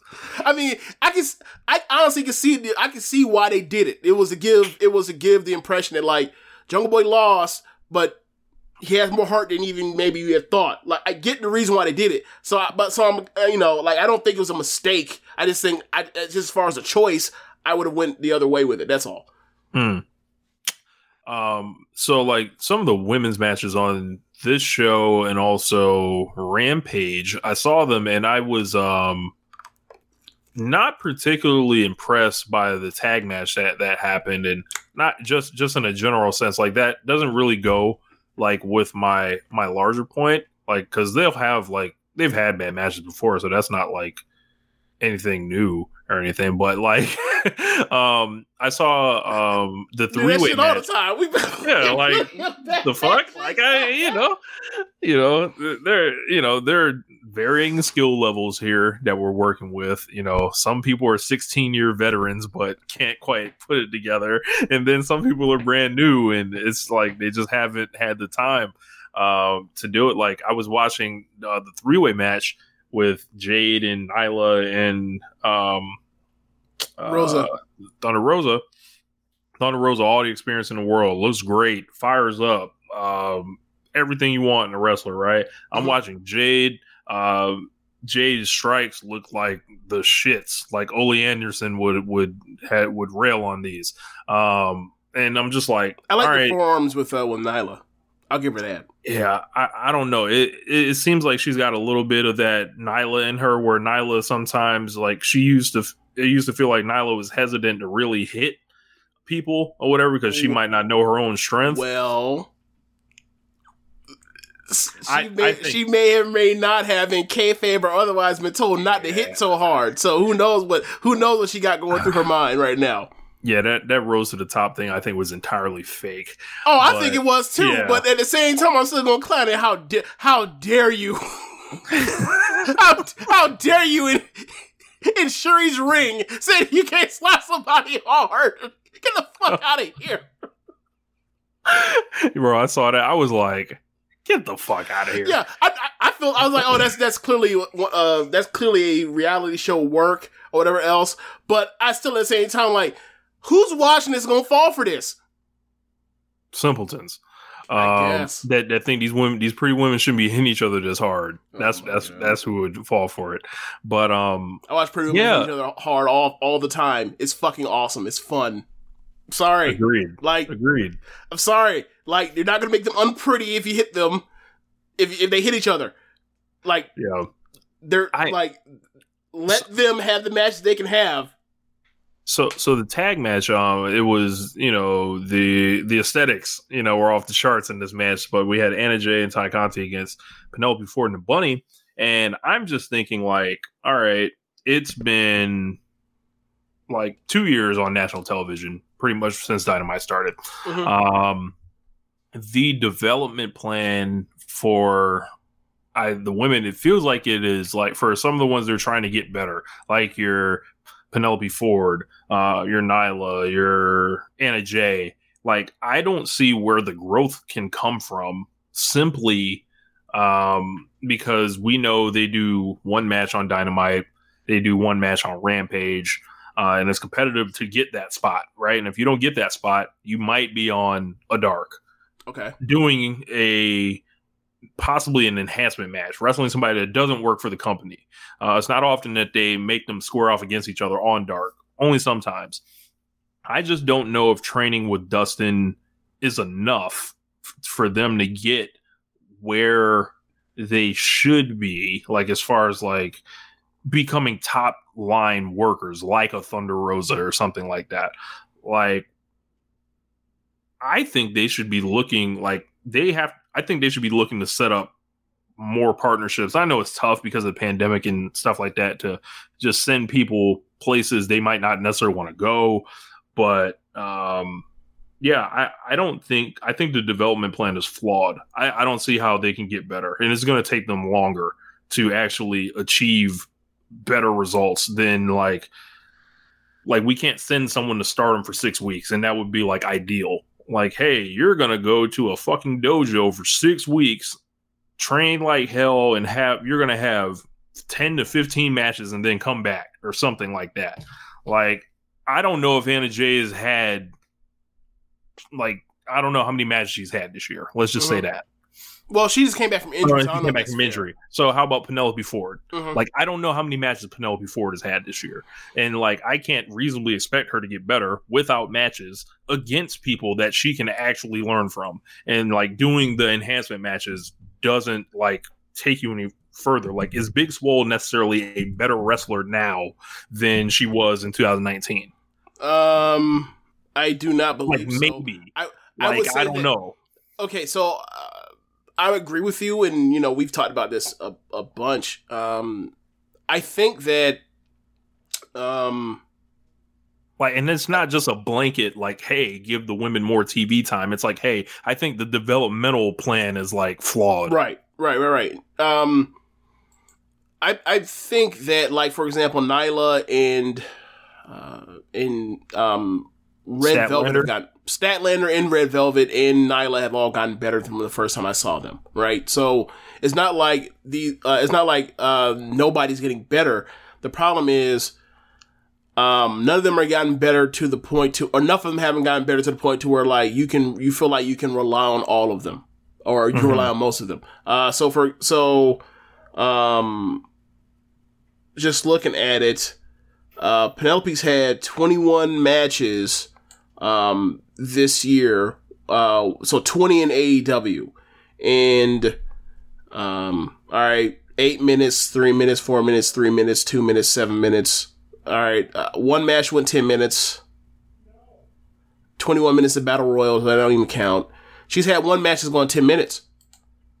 Um, and keep in mind, like, not all, you know, seven, eight, all, not all t- sub 10 minute matches are the same, right? Like, they're working a they're working a more or less traditional American style in in in the AEW women's division, um, as far as tempo and pacing. So it's like their their eight minute women's match is not the same thing as like some some four minute high speed match with Hazuki or, or or Starlight Kid or whatever. So it's not even like a fair comparison. But um, it's it's tough, man. Like. I think the best option would be to try to get them some partnership with Shimmer and Shine, but a lot of these wrestlers have already done that. You know, um, like we I- saw, I like shit, we saw Statlander in, in the freaking um, New York City uh, Shimmer, And right? th- like, and I, I think it's a function of people in the United States promoting women's wrestling as like a I don't want to say a cause, right? But like accepting anything, like as far as like this is good, everything's good. Like like no one wants to I think call it for what it is and be like people aren't ready to necessarily step into national promotions and it's just like I think a lot of people like in this day and age, like you feel pressure to put on like a competent women's division in America, even if these people, most of them, I think, are ready. Like I don't want people to get my um my thinking confused. they got more than half a dozen women. They have well, they have probably between okay, so just American women. They have more than a dozen American women or Western women that that are good enough to be on t- TV, so on someone's television. So like that's not the problem. It's not that's not so much a problem as like all right. You look at the depth of talent in the in the tag division, in the singles men's singles division, and you compare that to what they have in the women's division. It's like, how do we catch up? How do we catch up to get to the point to where we can have, uh, you know, a half hour of dynamite or or forty minutes of dynamite or a whole hour of dynamite, like for the women on a random week? And like, I don't really see it. And fundamentally, I don't see a path to that other than like we got to get people up in the promo game and then like start building or fleshing out the vision like on um more on dynamite than dark. And like there's never been a situation where I, where I've watched uh dynamite or rampage and felt like yeah I'm sure they, the the women were mostly on mostly did their thing on television than on YouTube. I never I've never thought that. And it all it comes it it starts to become a self fulfilling prophecy in a way. Like the women are getting better, but not at the pace that you that you would hope for. And the the pandemic hasn't helped that. But like we can't just rely on ja- on on Japanese Joshi promotions to save to save uh you know to save the whole entire ecosystem of wrestlers. Um, and this is, and I'm not even talking about like um I'm not even talking about like AEW's women division. I'm talking about like American wrestling in general. Like, granted, you have guys come in all the time before the pandemic, whatever else, but it's like they get. Aside from the few, most of them are staying for for you know six months, like Jamie Hayter did to get better, or you know basically spend a whole you know two years of her, of her career like Bea did to get better. Um, so it's or someone like it's, it's gonna be rough. It's gonna be hard. Like you know, it, people gonna have to t- apply to trade and figure out like you know if Thunder Rosa can do it, then like a lot of people got to figure out or you know that special situation is a person that trains in, in MMA and all that kind of stuff, Brazilian Jiu Jitsu, like. But like, there's a path, and like trying to find a path for for for people to make this all work in number in large numbers, like that's the hard part. Um, Yeah. that's the hard part. And like, you know, if that's something that you want to want to see out of your women's division, then you will do the hard work for that. And like AEW, not just for the women's division, just in general, have not had the patience for growing pains. We talked about this before, like Yeah, They will like not- growing pains aren't going to be tolerated because, like, a there's under so much pressure, like not only from like like they're under fire almost at if for anything, anything goes wrong. narratively, it seems like that. Yeah, Yeah, it seems like every. I mean, you know, every single week is like, oh, it's up fifty thousand. Oh, it's down fifty thousand. It's it's big. Is the future or is in the shits from week to week? Yeah. Yeah, so like, um, I think like you know Thunder Rosa is a good person uh, to look at. Like, I think they should begin working her promotion in like, and I and I know she's got lots of people looks on elevation and uh, stuff like that. That's Mhm. really cool. I think they need to go a step further with that. And also, Dustin has his school, and then like come up with, and they have the Nightmare Factory. So like, if they can do something between those three to where they're doing more matches, whether in secret or not, like I think they just have to literally just open up the ropes and and get them get people in there and like get people familiar with with folks and ready to to wrestle them because I think it's a uh, like I don't know if it's a, I don't want to say I think it's a weakness, right? Because like you can, I feel like they can smoke and mirrors and cover it up um, as good as they can. They can have a Carl Shooter wrestle somebody, right? And Mhm. then whatever. But I, like you said, that depth, and then seeing the weeks like where the rotation falls to like that tag match, right? And it's just like, what are we doing here? Like, Yeah. like these are struggle matches. Like, Yeah.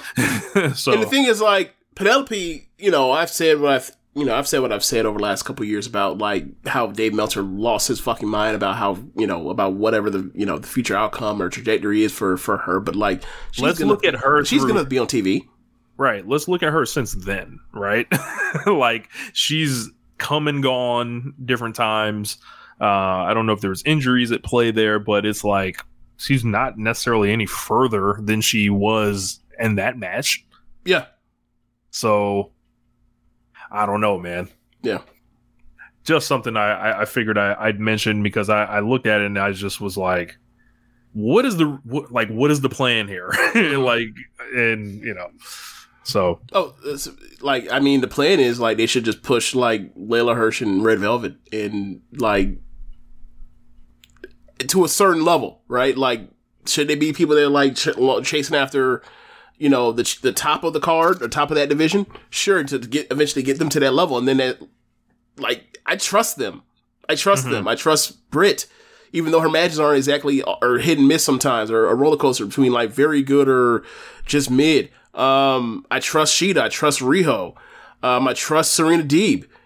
Like, so they have a nucleus of talent that absolutely like you have people you can trust. But the thing is, like, it, it, it's one thing to have, you know, less than ten of them, then like all of a sudden it's like you got, you know, damn near twenty dogs. You know what I'm saying? I hate to say well, this, like- uh, hold on. Dogs like people you know you can go into the trenches with, like Yeah. and, and go and go out here and do, and you just trust them implicitly, and like not only will they you tr- you trust them not to fuck it up, you like you know they're about to deliver and have a great match. Like they over also time, that's the dream. That is the dream. And I think this is like the problem that I think WWE gets into is sometimes with their women's division where there's the two or three great workers that are at the top, and then there's like this fucking ocean of They don't trust nobody else. and then like there's nothing for the people at the bottom to do and Right. i don't want that situation to oh. really Oh. manifest itself i know it could be could show up any day but if you can avoid that that would be awesome Also, the AEW women's division, I keep forgetting her. Ruby and Jamie and Statlander, I trust them too. yep Um, but yeah, you're right about the women's division uh, divisions in um, on main roster. Is it's like horsewomen plus Asuka. They trust with anything. They'll trust with anything, and then everything else is like they trust. They also trust Natalya, right? Yeah, everything else is like. By the Red Cross. Uh, You're right. They just like just hoping for potluck. Hopefully, this shit'll hold us through. Just hold it. Can, can you hold it in the road? Can you not crash the car? Bring your ass. Come on, come on, come on. It's like it don't need to be like that. Um, like I think a lot of it. I think we'll see like once all of this, you know, a lot of this shit hits the road with like NXT releases and and people in reaching the end of their contract or whatever else. Um, as far as being able to figure out like what the main roster wants with two divisions that are always paper thin or um or like what happens with like the fallout eventually when like those contracts come due and people are tired of not being fairly fulfilled? Because like to have Toni Storm and Tegan Knox and um Shotzi Blackheart regardless of you know how, how much how much she's like hit or miss like they just have them around and be like, yeah, we gotta we gotta just take them, we gotta get them up to the main roster to do not shit with them apparently, and like you know, like people are eventually gonna you know talk to Ruby, one of the nicest people in the in the industry apparently, and like there's gonna be some talks, and like they all know Britt and. You know, and they all know, and a lot of them know Brandi too, and like gonna be talks eventually, and like people are gonna cross over, and like they're gonna and, and they're going to see for themselves and then the word mouth will come like do i think do i think all need to show up no um like because like eventually there will be a, a there will be slots open up in the women's side and on the main roster Um, once Asuka ages out or the horsewoman age out, as far as them not wanting this to do this as much anymore, right? Like, so and keep in mind, like that was always a tough trans. That was a tough transition. Remember 2015 or 15 trying to transition from- from the Bellas and and Paige and AJ Lee over to um the horsewoman. That took that seemed like it felt like it took fucking forever, and then it finally happened. Um, I feel like I'm also at a point where we didn't get a, really a chance to enjoy it because Vince was too busy doing goofy shit with them at times. But like that happened. Um, and but that's when we talk about the growing pains. Like you say what you want to about WWE and like how bad the creative is, but like there has been things that they've wanted to do. They they will and they even to the detriment of uh their fandom. Like they will like stick to something, commit to it, and like the worst one was a big deal because like I never thought it was gonna come back around for Bayley or uh or Becky. Never did. I thought like they Vince fucked them and was like we're or fucked them over. Let me, you know, got got to be because people will clip you. People will clip you. Yes. Like, like Vince fucked fundamentally fucked up Be- uh, Becky Lynch and fundamentally fucked up uh, Bayley because he doesn't know how to. He's really bad with like inherently likable people. And then like eventually, after a year time, he looks over in that corner like, fuck it, you again. Come on, come on, come on, come on. Oh, it worked. Oh shit. All right. Uh, you know, you know, I'm, you know, I'm glad you you stayed committed. You know, so like eventually eventually it'll be changed and eventually people either get tired or they'll go seek alternative or they'll stick it out and and you know best of luck to whoever sticks it out but um there's plenty of talent it's just you know eight w or sorry nxt and wwe they played that long game um Yep.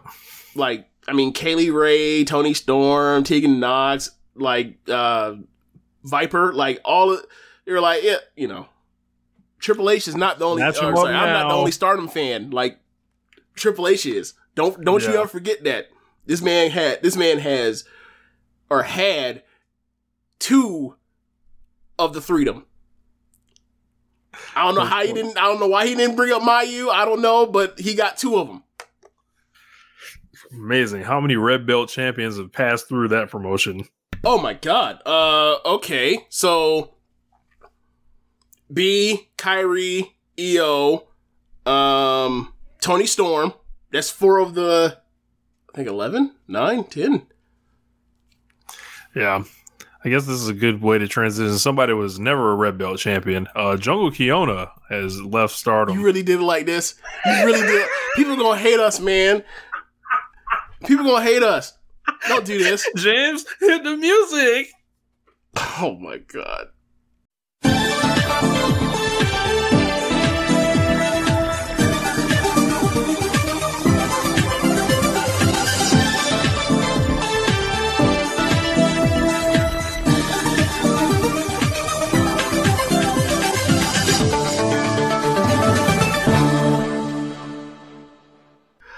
All right, man. So Jungle Kyona, um, it, it was reported that as of uh, September 30th, she is no longer in Stardom. Um, been a lot of speculation about you know who if if she left, whether or not she couldn't get cleared by a doctor. Um, you know what she wants to do, if she's going to retire or not. Um, she stated she's going to continue. We don't know when and where she is going to show up. There are places I would love for her to to, uh, to end up at um, in a freelance capacity. I think honestly, you look at the landscape for me personally, looking around, I think the best thing for her to do is to freelance and not join another uh, particular promotion at this time. Um, given that like there is just a there is no real top freelancer right now. Like once they got Syuri off the market from, at the beginning of last year, like there's kind of been a like it's pretty much Oscar right now. Um, but Jungle could definitely make a lot of hay in places and not necessarily like be.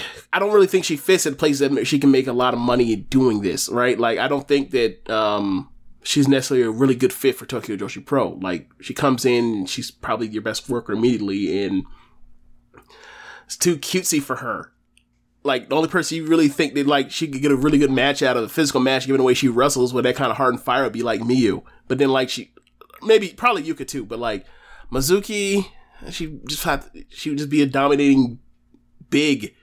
I don't like. I don't really find it too uh too entertaining, but whatever. Uh, but anyway, like you know, she joined Oz Academy, given you know the history with um with uh Yoneyama um in, in Oz, Beast Friends, and she could be with Hiroyo also as well, given they were former tag champs of Stardom.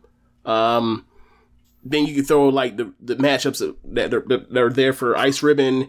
Um, you know where I really wanted to go? I wanted SEAdLINNNG. I wanted yeah, I, I was waiting to see how long you would take to get to SEAdLINNNG. I wanted to see more, more than any other promotion. I wanted to see them with the Nye and, the, and like the, the, and, outhouse for like the ruffians, like when, when like they don't want to go to Star no more, they end up in SEAdLINNNG, like Well, to, I mean- to basically, you know, to, to throw down.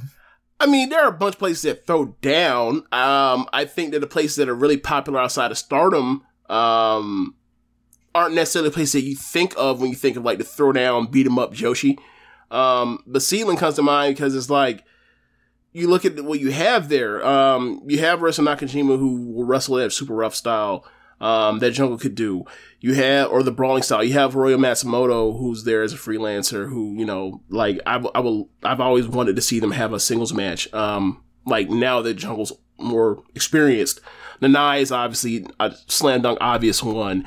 Um, Mizunami is a slam dunk obvious one. Asuka is a slam dunk, you know, match or you know undercard tag thing or whatever else they could do. Like there's a bunch of matches you say like, all right, you got adults, they can wrestle at the highest level um, in Joshi, and there's a collection of them.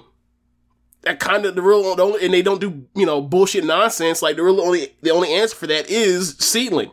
Mm-hmm. Um, I mean, you can say Wave as well. That's that's why that's unfair. You can say Wave as well, but, but I don't really follow Wave as as much as everybody else. But so you can say Wave as well. Like, but I would love to see her in SEAdLINNNG and Wave more than anything, but any other two places. Um, as far as um her post or her post stardom life, um, the word is that um she's been working. She's been back in, in the job force, like as, as a good civilian, and um, Stardom helped her get said job.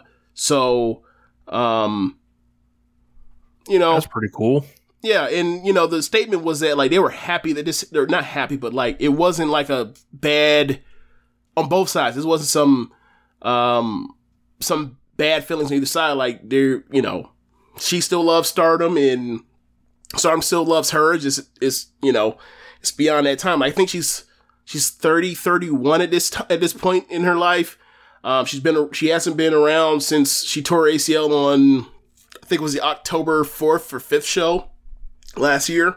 Um, so she tore ACL, but she also had a shoulder, a bum shoulder she had been like dragging with around with her for a year after that from uh, the 2019 Grand Prix. She been he had soldiered through. So um, people had speculated whether or not like she was uh, she could get cleared. Um, I don't believe that she couldn't get cleared and she'd start working somewhere else. Um, but either way, like we're talking about, you know, in our our experience watching uh Stardom, for me, she is at worst the fourth best worker over that period of time. Um, she's had great matches. Um, G- give me your, your your most out there conspiracy theory on why she left. most out there conspiracy theory. Um, okay, so Like you perused these these these. these oh, from okay, so from them, um, or well, you can put yours in too, but I, I didn't really have one, so I was going to make one up. Uh, Oh, okay. But uh, I haven't. Okay, so I mean, there are a lot of people that are just elated that she's leaving, right? Because you know, the, a lot of the Joshi fans treat it as if like WWE or Stardom is WWE, and I'm just like, okay, bro, like. One company is selling more tickets. The other one is lo- is selling less tickets. What, like one is growing like exponentially over in the middle of a pandemic. The other one has struggled, struggled and struggled through uh, having no fans to then like get fans back, and then they want to go back to having no fans. Uh, some of the people in uh, company. So like I don't know. I I I, I disagree. I just disagree. Um, yeah. So as far as a wild conspiracy theory for me, um, I would say is that um, she looked around after she tore ACL, saw the time, saw the landscape, saw who they're pushing, um, consider her age, and like she really wanted to be at the top of stardom. Um, she clearly wanted to be at the top of Stardom. That's the reason why she wrestled the way she did. That's the reason why she uh, was uh, one of the better faction leaders that we that we had ever saw in the two years or close three years now watching Stardom. And she always had to eat shit.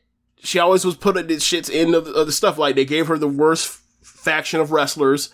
Um, she would have these great title uh, challenges, and she never paid. It never paid off for her. I, I remember um, Kagetsu's last really big match in Stardom was um at, at the end of her um retirement tour. Kagetsu's.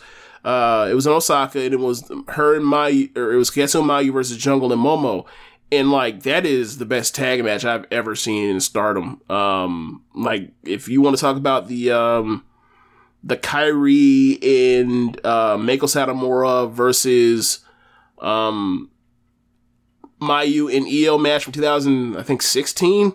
Go for it. I thought this match was better. Like I thought they emptied the gun on each other, and I thought like at the end, like, and this was all to set up Jungle as the red belt title challenger for Mayu, and then um, the pandemic happened, so that we didn't get that until July. But like, she just looked awesome in that match, and um, I remember after that, Kagetsu, because she was the head trainer, um, before until she uh re- left, retired, said that like with her and Momo, like I want to do this match. I want to do this match with Mayu, but I also want to do this match with you two because you know we've had these we've had talks about you know, um, her saying that she believes like tr- the True Bloods in Stardom, the like the real Stardom, Yeah. like they believe that they should have a shot. And keep in mind, this before like Donna Del Mondo fully exploded. Like this is like early stages.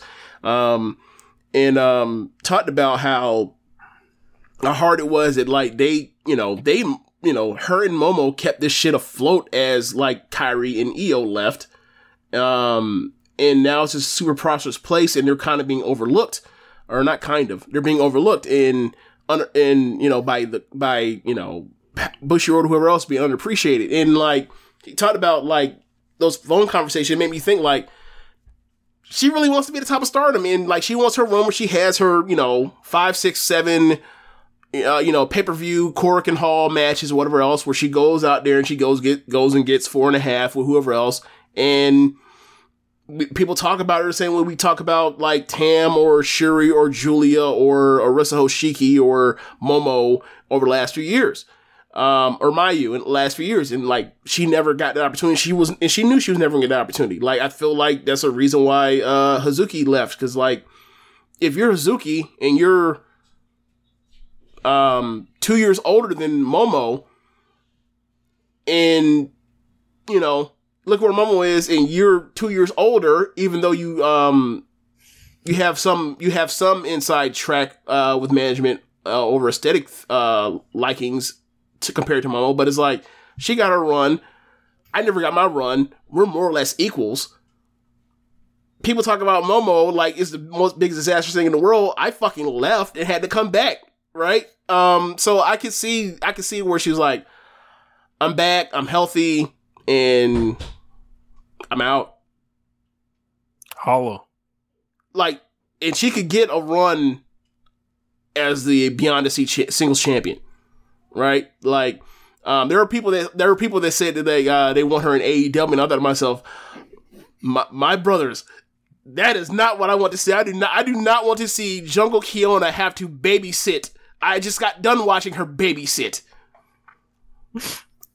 I want her wrestling her peers, her contemporaries in in the in the scene. And um, if she had came back and was the number two in stars, she she could have done that. Had been in the tag scene with um, Mayu or um or Hazuki if she ended up in stars, whatever else. Definitely could have done that. But there was clearly a ceiling, and she was never going to be a, a, a red or white belt champion. And you know that stinks, but that's the price of the brick in stardom now. Um, Shit done changed. yeah. And to be fair, like this, we already knew she was never going to be red or white belt champion before Donna Del Mondo came in. Yeah, she was like the original, like tortured uh, kind of person I, I saw in Stardom. So uh, I always drew a line between her and Ishii. Yep. Um, sucks to see her go. Um, hopefully she pops up in SEAdLINNNG. That's that's what I'm rooting for. Also, Yeah. Um, I just want to see her on big shows. Like, 'cause it's been a while, and you kind of forget after a while, like how good she was, especially because it's like she's wrestling against like this this uh this group of people that like have vastly improved over the last from year to year to year, right? Like Tam Nakano is not the wrestler she was in 2019. 2019, Tam Nakano not the wrestler she was in 20, tw- 21, et cetera, et cetera. Same thing can be said for Azumi. Same thing can be said for Utami. Same thing can be said for a lot of them. Like Kamata- Kamitani is not, and, and Mike are way better wrestlers than they were a year ago. So, like, I, you know, I wonder. So, like, looking back on him, he's like, all right, she was great wrestling lesser wrestlers than um, than where they are now. Like imagine what she could do if she was wrestling adults, like full on adults, like wrestling Nanae and, and everybody else. Like I, I would love to see it in, in, in Wave as well. Like so, big shows, train people, you know, third from the top, second from the top. That's what I want to see. I want to see Big Match Jungle have more big matches. Yeah, man, for sure. Yeah, but um, I guess yeah, I'll, I'll I'll wrap it up in a second. But like, I want to throw out uh some matches for you guys to check out. So the match I mentioned, that tag match from February of 2020. Um, I want to say July of 2019 tag match for the uh for the tag belts. Uh, Jungle and Konami challenging in her hometown of Nagoya versus um Momo and uh Utami. I thought she was spectacular in that match as well. Um, her red belt match from July of last year versus Mayu, um, I think it's July 24th. Um, her, her white belt title defense against Momo from 2019 and I think it's early March. Um, that's one of the five or 10 best matches I've ever, I've seen in stardom since we started watching from 2019 to now. Um, she's she's a good fucking wrestler. Uh, yeah, I mean, you can also throw in her match with her white belt uh, title challenge against Arisa from August, early August 2019. Um, I don't like that match much as everybody else, but people people think that's that's Arisa's best match, which I just I just vehemently disagree. I think it's her third best, but whatever.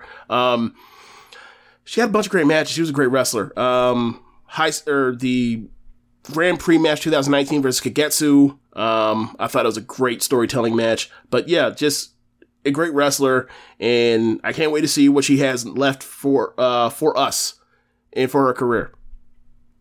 Yeah, man. Hopefully she's not finished. Um, I, I would like to at least see some more um, current jungle. Yeah, uh, but uh, I guess that's the end of the show. Um, we may do a midweek show. We'll see how this goes. Yeah, we'll see how this I, goes. I'm traveling Thursday, so I'm not sure where that'll fit. But um, if not, we'll be back Monday. Yeah. Um, so yeah, that's of the show. Be sure to rate us on whatever app you're using. Listen this with. Um, also go to Red Nation us with a donation. Um, Follow the stream. Uh, you can do Twitch dot. What the hell is the address on this? It's like twitch.tv slash Rich Latta. I've been streaming it for mine. Um, you might catch me playing playing the video game on there or making beats or something before uh, the streams on here. you ever, And, uh, do you ever, besides, besides this time of the, of the week, do you ever go on and just like rant on WWE? Or just, or only just for me? Um, so like if I'm if I'm playing like Fire Pro or something, maybe I'll like talk about wrestling. I'll just kind of no catch strays then, huh? yeah, yeah. I'll just be like, hey, you know, this is what I see on Twitter. This is what's going on. This is some bullshit. Da, da, da, and you know, just you know, just, just shoot the shit with whoever's in the chat. All right. Um, also, go to prowrestlingtees.com slash social suplex and pick up some official social suplex network merchandise. Um, and let's see other shows. Um, besides One Nation Radio, this show you have Keeping It Strong Style, the Ricky and Clyde Wrestling Podcast, Grumman Watches Shit, the Grave Consequences Podcast, 8 Bit Suplex, All Things Elite, and Great Match Generator. Thanks for listening, y'all. Peace. Later.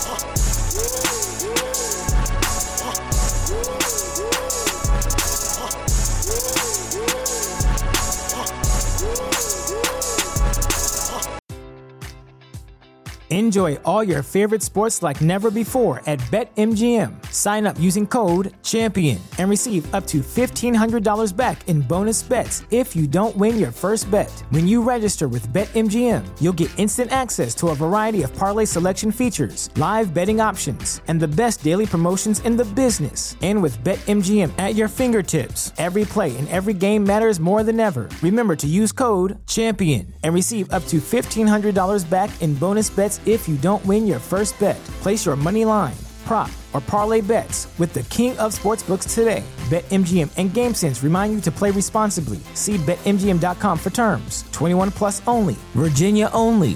New customer offer. Subject to eligibility requirements. Rewards are non withdrawable bonus bets that expire in seven days. Gambling problem? Call 1 800 Gambler. Promotion. Promotional offer not available in Washington, D.C.